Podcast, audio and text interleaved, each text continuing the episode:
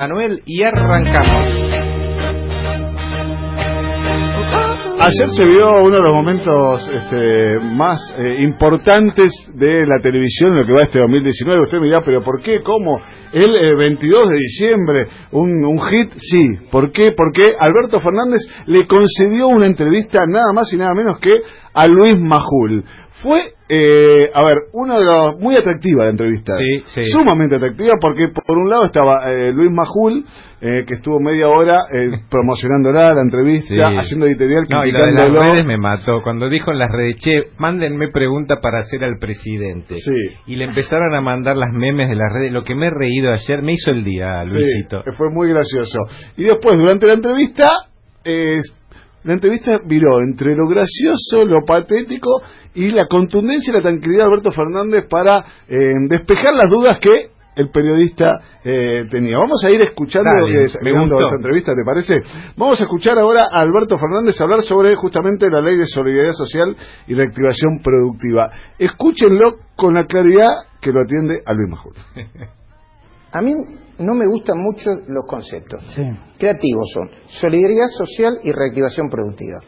es la verdad, es lo que queremos Sol- hacer. Solidaridad que- social me- es congelamiento de los saberes jubilatorios. Falso, falso. Y reactivación falso, productiva es impuestazo Falso, al sector productivo. falso, falso. Dos mentiras. A ver. Dos mentiras. Yo pregunto. Creo que hay que dejar de macanearle a la No, gente, no, Luis. pero a ver, ¿para qué cambiaron la fórmula que porque la desastre? fórmula era ¿Por qué iba al- absolutamente imposible de sostener porque era un sistema de indexación de la economía de unos tipos que no fueron capaces de parar la inflación en la Argentina y la multiplicaron por dos. Luis, a ver si caemos. De acuerdo. A ver si caemos, porque Ahora- no, yo cuando pasó esto y todos advertimos, no los escuché a ustedes decir, ¿por qué no le prestan atención a lo que dice Alberto Fernández? No, yo, a, a mí lo que me No parece... quiere decir que los jubilados no van a tener aumento, pero usted piensa que yo estoy loco. No, no, por Que voy a supuesto no. tener a los jubilados que nos No. han dejado en la miseria eh, sin aumentarles el sueldo. No, la- eh, mi- Quiero aclarar que el que está preocupado por los jubilados soy yo, no ellos que los dejaron como los dejaron, ¿eh? Mm. Porque además hemos dicho hasta el cansancio, y lo voy a cumplir, que no van a pagar la deuda a los sectores más desposeídos. Mm. No voy a dejar que eso ocurra. Con todo respeto, eh, presidente, programa de crecimiento todavía no veo. Veo, veo. de acuerdo- hace 10 días, Luis. No, por supuesto. Veo que le puso un freno de mano, al, No, intenta Luis. poner un freno de mano a la caída de la No, economía. Luis, no, Luis. Desindexar la No, economía. Luis, no, Luis. Ustedes, lo que, ustedes ven lo que quieren. No, eso por eso le- por eso vengo a preguntar. Pero la verdad, usted me dice del sector productivo. Le hemos dado a las pymes un plan para volver a reinsertarse en el funcionamiento de la economía increíble. ¿Con la moratoria? Sí, señor. Bueno, pero eso suponiendo que todas las pymes estén endeudadas. Yo le digo, yo Un una enorme número, un enorme número de pymes están endeudadas. Enorme número de pymes están endeudadas. ¿Pero qué van a tener que hacer? ¿Pagar una deuda eh, prorrogada para eso? Con todo respeto. Pero es que esas pymes van a la quiebra, quiero No, bueno, Sin eso van a la quiebra, ¿eh? Eh, Mejor. yo creo que una moratoria puede aliviar, pero para crecer no sirve. Le- lo Perdón, plan- perdón, si en la moratoria van a la quiebra. Ah, Si van a la quiebra, la economía se achica Mm. y se deja mucha gente desempleada. Con ese razonamiento sí. Ahora, No hay otro. Bueno. Es el único posible. No, la verdad que yo me la vi toda la nota. Parecía que le estaba tomando examen eh, el presidente, Alberto Fernández, a los conocimientos que tenía de lo que iba a preguntar Luis Majul. Mm. Porque roda, ro- rode- o sea, rondaba lo patético, como vos decías al comienzo, porque la verdad, eh, hacerle cierto tipo de pregunta a 10 días de haber asumido, cuando recién está entrando a la casa de gobierno y recién está tomando algunas medidas, eh, realmente él eh, y muy bien hay que bancarse ciertas preguntas que denota el desconocimiento Claro. del periodista de lo- hay que bancársela ¿eh? Porque está claro que este Luis Majul piensa muy diferente a como piensa el presidente de la Nación, e incluso hasta como pensamos nosotros. E- Ese no es el problema. El problema es que cuando uno va a entrevistar al presidente, la primera entrevista que da en la televisión, el presidente recién asumido, mi- mi- lo único que uno pide es que esté informado, que maneje estadísticas, que maneje conceptos técnicos. Y una y otra vez Alberto Fernández le explicaba que estaba equivocado. Por ejemplo, cuando Luis Majul llamó impuestazo a el impuesto viernes eh, de los que más tienen. Sí. Y Alberto Fernández le contestó como debe contestarle. ¿Por qué lo, lo- lo nombran como reactivación productiva? Un impuestazo es un impuestazo y nadie se tiene que poner colorado. Yo- yo- a mí me impresionan ustedes. No es un impuestazo. Durante mucho tiempo hablaban de que no se podía crecer sin orden fiscal. Cuando nosotros tratamos de buscar el orden fiscal, ustedes dicen que somos locos que queremos poner un impuesto así. No, loco no, digo, es un impuesto altísimo. El impuesto es el que existió toda la vida hasta que Macri, para beneficiar a sus amigos, lo bajó a la mitad. ¿Usted se Bueno, habrá beneficiado con eso? usted- no, no, Pero no. le arruinó la vida a muchos argentinos. Yo la verdad que no eso, me ¿eh? he beneficiado con Le arruinó la vida a muchos Ya me puse y argentinos. me sacó. Y le puso, y le puso, y le puso, y le puso, y le puso a los bienes en el exterior una alícuota casi inexistente. Pero el que, no- tiene el- dólares el que en tiene un departamento afuera no lo puede traer acá. ¿Por qué tiene que pagar doble? Porque es una manifestación de riqueza. Si usted tiene un departamento en Miami, sabe lo que cuesta. No. Sí, ¿cómo No, que no lo tengo, No, lo- no, Ah, no, digo, perdón. No, No, no, como Lo está preguntando, yo le digo todo, Lo que si usted problema. un departamento Sí. en Miami, usted sabe, Luis, lo que eso cuesta. Pero es Y como un castigo al que le va bien. No, no es un castigo al que le va bien. Es pedirle al que le vive bien que aporte más, que haga un esfuerzo mayor. Mm. Y ahora- Termino, pero termino, termino. Yo lo veo muy propenso a hacerme preguntas, pero tengan paciencia. Nadie ha hablado que la tasa de interés bajó cinco puntos más o menos. Nadie Ahora. ha hablado de eso. Nadie ha hablado de eso. De eso no hablan. Dicen que congelamos las jubilaciones y es falso. Dicen que estamos digitando las tarifas y es falso. No, están congelando. No estoy congelando nada, estoy parando la pelota, Luis. Ah.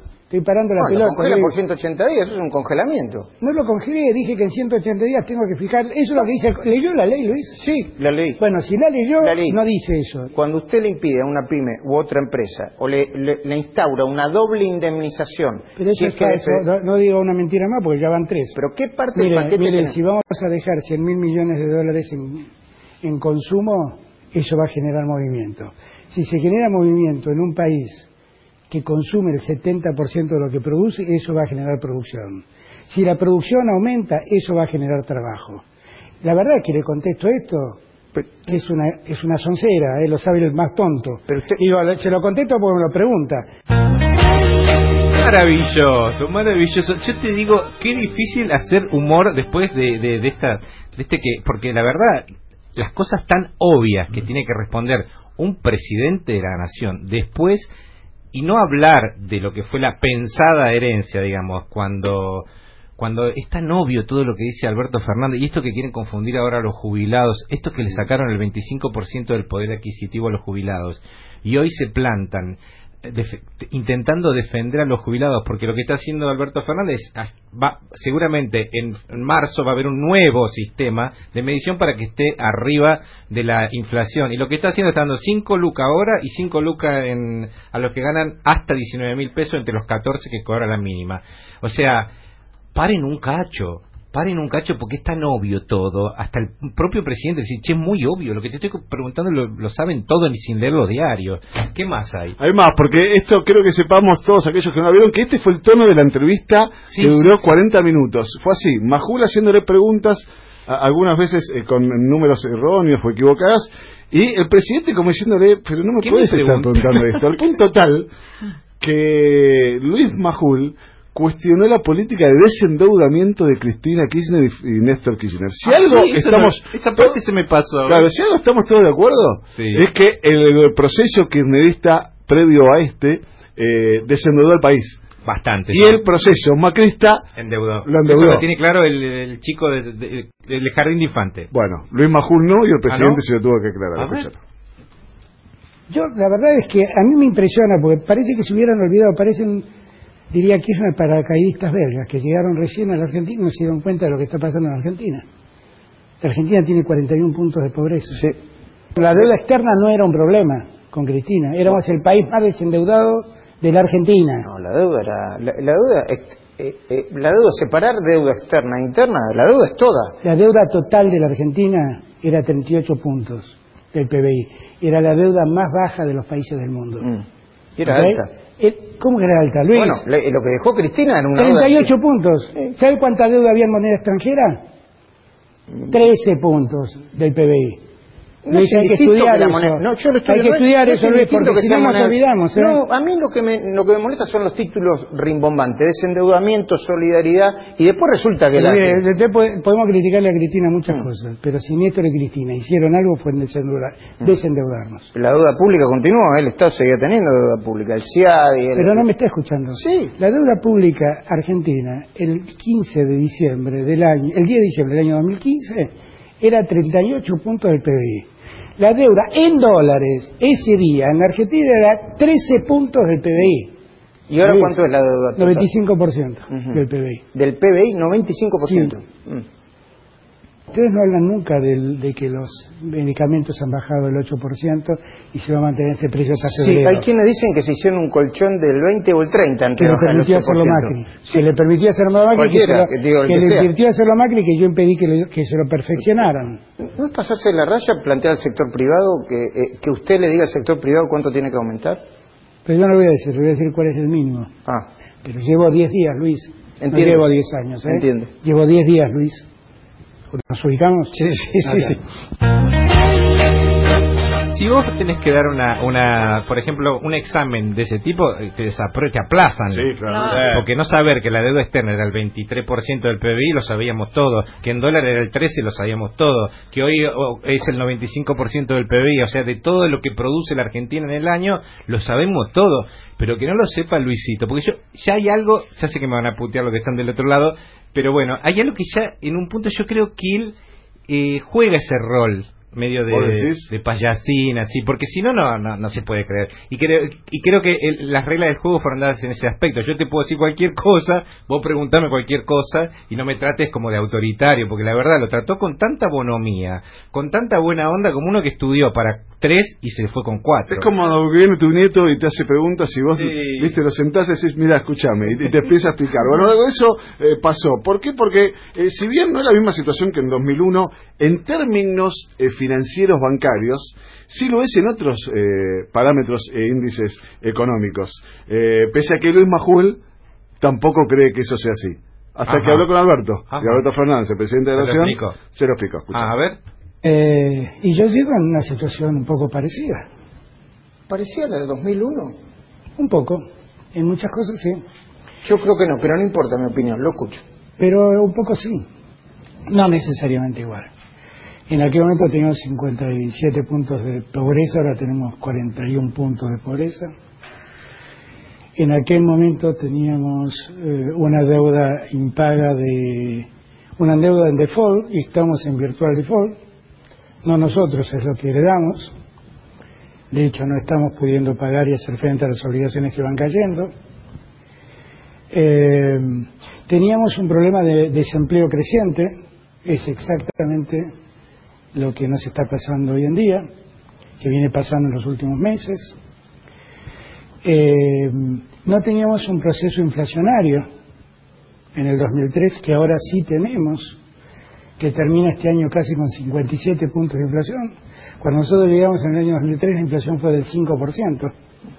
Dense cuenta, si no es tan parecido a aquello. Pero necesitaba todo esto. Lo que, lo que, lo que gracias a Dios, lo que gracias a Dios, perdón que lo interrumpa, No, Luis. no. lo que gracias a Dios no tenemos hoy es el estallido social del 2001. Y creo que gracias a Dios no lo tenemos porque la gente, todo ocurrió en el momento de la votación y la gente votó un cambio. Y ese cambio es lo que le dio tranquilidad a la gente. Maravilloso, profesor Fernández. Adivinen cuál fue el primer adelanto que eh, mostró en la tele Luis Majul ¿De al la momento de abrir la cornisa. y no sé, no lo vi a todo el adelanto. No fue sobre la pobreza, sobre la economía, no, sobre la ¿Qué cuestión fue? institucional, no. Fue sobre la pregunta de Cristina. cómo se lleva con Ah, Cristina. eh, claro. Cristina, Cristina, Cristina. Ah. Cristina está en la sopa. Sí. Y esto le contestó Alberto Fernández. A ver. ¿Cómo está evolucionando su vínculo eh, político y personal con Cristina? Muy bien.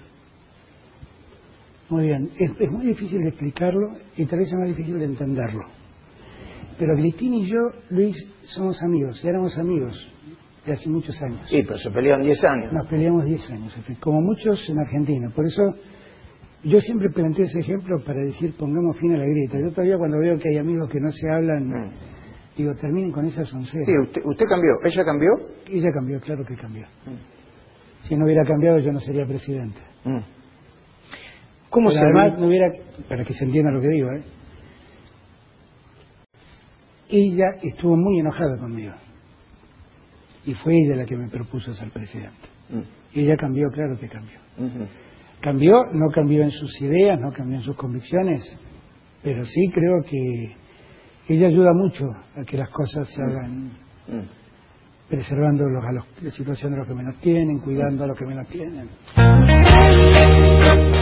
Maravilloso el profesor, seguí con... Muy clarito. Y el último tramo que vamos a pasar de esta entrevista, que la verdad que es elocuente y que habla a las claras de la situación de algunos comunicadores y la contundencia y... eh, Estoy lo- convencido, lo- vuelvo a repetir, que él, eh, Luisito, Luis Miguel, está haciendo el rol así medio de, de ahí. Me, me, me parece, si no, no, no es serio. No, no podríamos analizar seriamente. Por eso no analizamos seriamente, porque tantas obviedades, es tan obvio todo lo que pregunta que la respuesta como que las pensaba y dice, ya, ya la respondí. No hay ninguna pregunta profunda, interesante, qué sé yo. Y nos sirve para entender qué necesario es que muchos de los dirigentes que están de este lado vayan a dar entrevista a los lugares incluso que son hostiles Ujú. a la ideología de uno, porque hay mucho para decir y para explicar. Al punto tal que también se refirieron a el periodismo militante, Ah, los dirigentes vos. militantes, viste que hay títulos ahora que no Sí. sé, por ejemplo, el gabinete de Kisilov tiene peronistas y Sí, kirchneristas, y sí, sí, que va a sí. tener, radicales Sí, y sí. trojistas. Bueno, pasa eso. Y algo pa- parecido le planteó Luis Majul. Y otra vez Alberto Fernández, el presidente de los argentinos, le explicó con tranquilidad quién es Félix Kraus, ¿Y lo quién es? Cristina Camaño. ¿Lo probó? ¿Cuánto le puso al final a Majul? Yo creo que un cero Ah. aplazado. ¿Vio la película Tierra Arrasada de Tristan Bauer? Y partes, no la pude Ah. ver entera. Ah. Con todo respeto, me pareció muy grieta, muy, muy, muy... Es una mirada. Sí, no No, pero lo que creo es que no hay que seguir mirando para atrás, pero es una mirada. También quiero decirle, leo todos los días editoriales que no ayudan, ¿eh? Todos los días, todos los días escucho editoriales que no ayudan. Ah. Él es un cineasta antes de ser ministro de Sí, Cultura. un y- cineasta, con todo respeto, militante. Un cineasta Bueno, militante. detesto lo que piensa con nosotros, pero pero- y lo- y lo que estaban con, lo que todos que, que aplaudieron a Macri no eran militantes. No, eh, los que apoyaron a Macri serán militantes de Macri, sí. Y, y está mal también. Eh, ¿Qué sé yo? ve- ve, Pero nadie los escucha decir que son militantes. No, bueno. eh, quiero ser también justo. Es tan descarnado como muchos editoriales y muchas cosas que escucho por radio y miro por televisión. ¿De quién? Dígalo. No sé De un montón de periodistas, le pongo nombre y te dice que hago nombre. Ah. No, ustedes no, Ah. hacemos nombres. ¿Y de Félix Kraus? Félix Kraus es un extraordinario fiscal de una, de una conducta impoluta al que nadie puede imputarle nada, salvo ser de justicia legítima, que eso parece ser muy Pero grave así como parece. Laura Alonso eh, es una, una titular de una oficina anticorrupción identificada con un partido político, Félix Kraus también. Eh, Félix Kraus nunca se enamoraría de mí. Y Félix Kraus es un abogado. Y Félix ¿Qué quiere decir? ¿Que, que Laura Alonso estaba enamorada de...? No lo dije yo, no. lo dijo ella. Y Ah. Félix Kraus, y Félix Kraus, ¿Dijo que estaba enamorada de quién? y ¿De Félix? Kraus, Ah, sí, no ah. importa, y Félix Ah. Kraus, y Félix Kraus Mm. va a actuar con total autonomía. ¿No le parece demasiado sugestivo, usted que tiene capacidad de análisis, que todavía no tiene... 10 días, ¿no? Ya dijo, 10 días. Hoy cumple 10 días, lo tengo claro. Y ya casi no quedan presos este, exfuncionarios de, kirchneristas. Esa es una pregunta que en las. Yo me, la pre- yo me lo pregunto, sí. ¿Y usted nunca se preguntó porque estuvieron cuatro años presos gente que no tenía condena? Eh, al- eh, muchas veces me lo pregunté, sí. Algunos Bueno, creo que... Entonces ese es el problema. sí. Tercero, no se avergüence porque están libres. Se avergüéncese porque durante cuatro años estuvieron presos sin condena. No, no. Eso debería darle vergüenza. Maravilloso, maravillosa situación, diría, porque no fue una entrevista, fue una situación. La verdad que claridad total del presidente y sí. Y me retracto, lo mandó a marzo, ¿eh? porque dice que en marzo le va a dar otra Ah, entrevista. le va a dar otra entrevista cuando arranque marzo. Majul de El nuevo. profe Alberto Fernández le mandó a Fernández. Le agradecemos a Leo y Seba Ron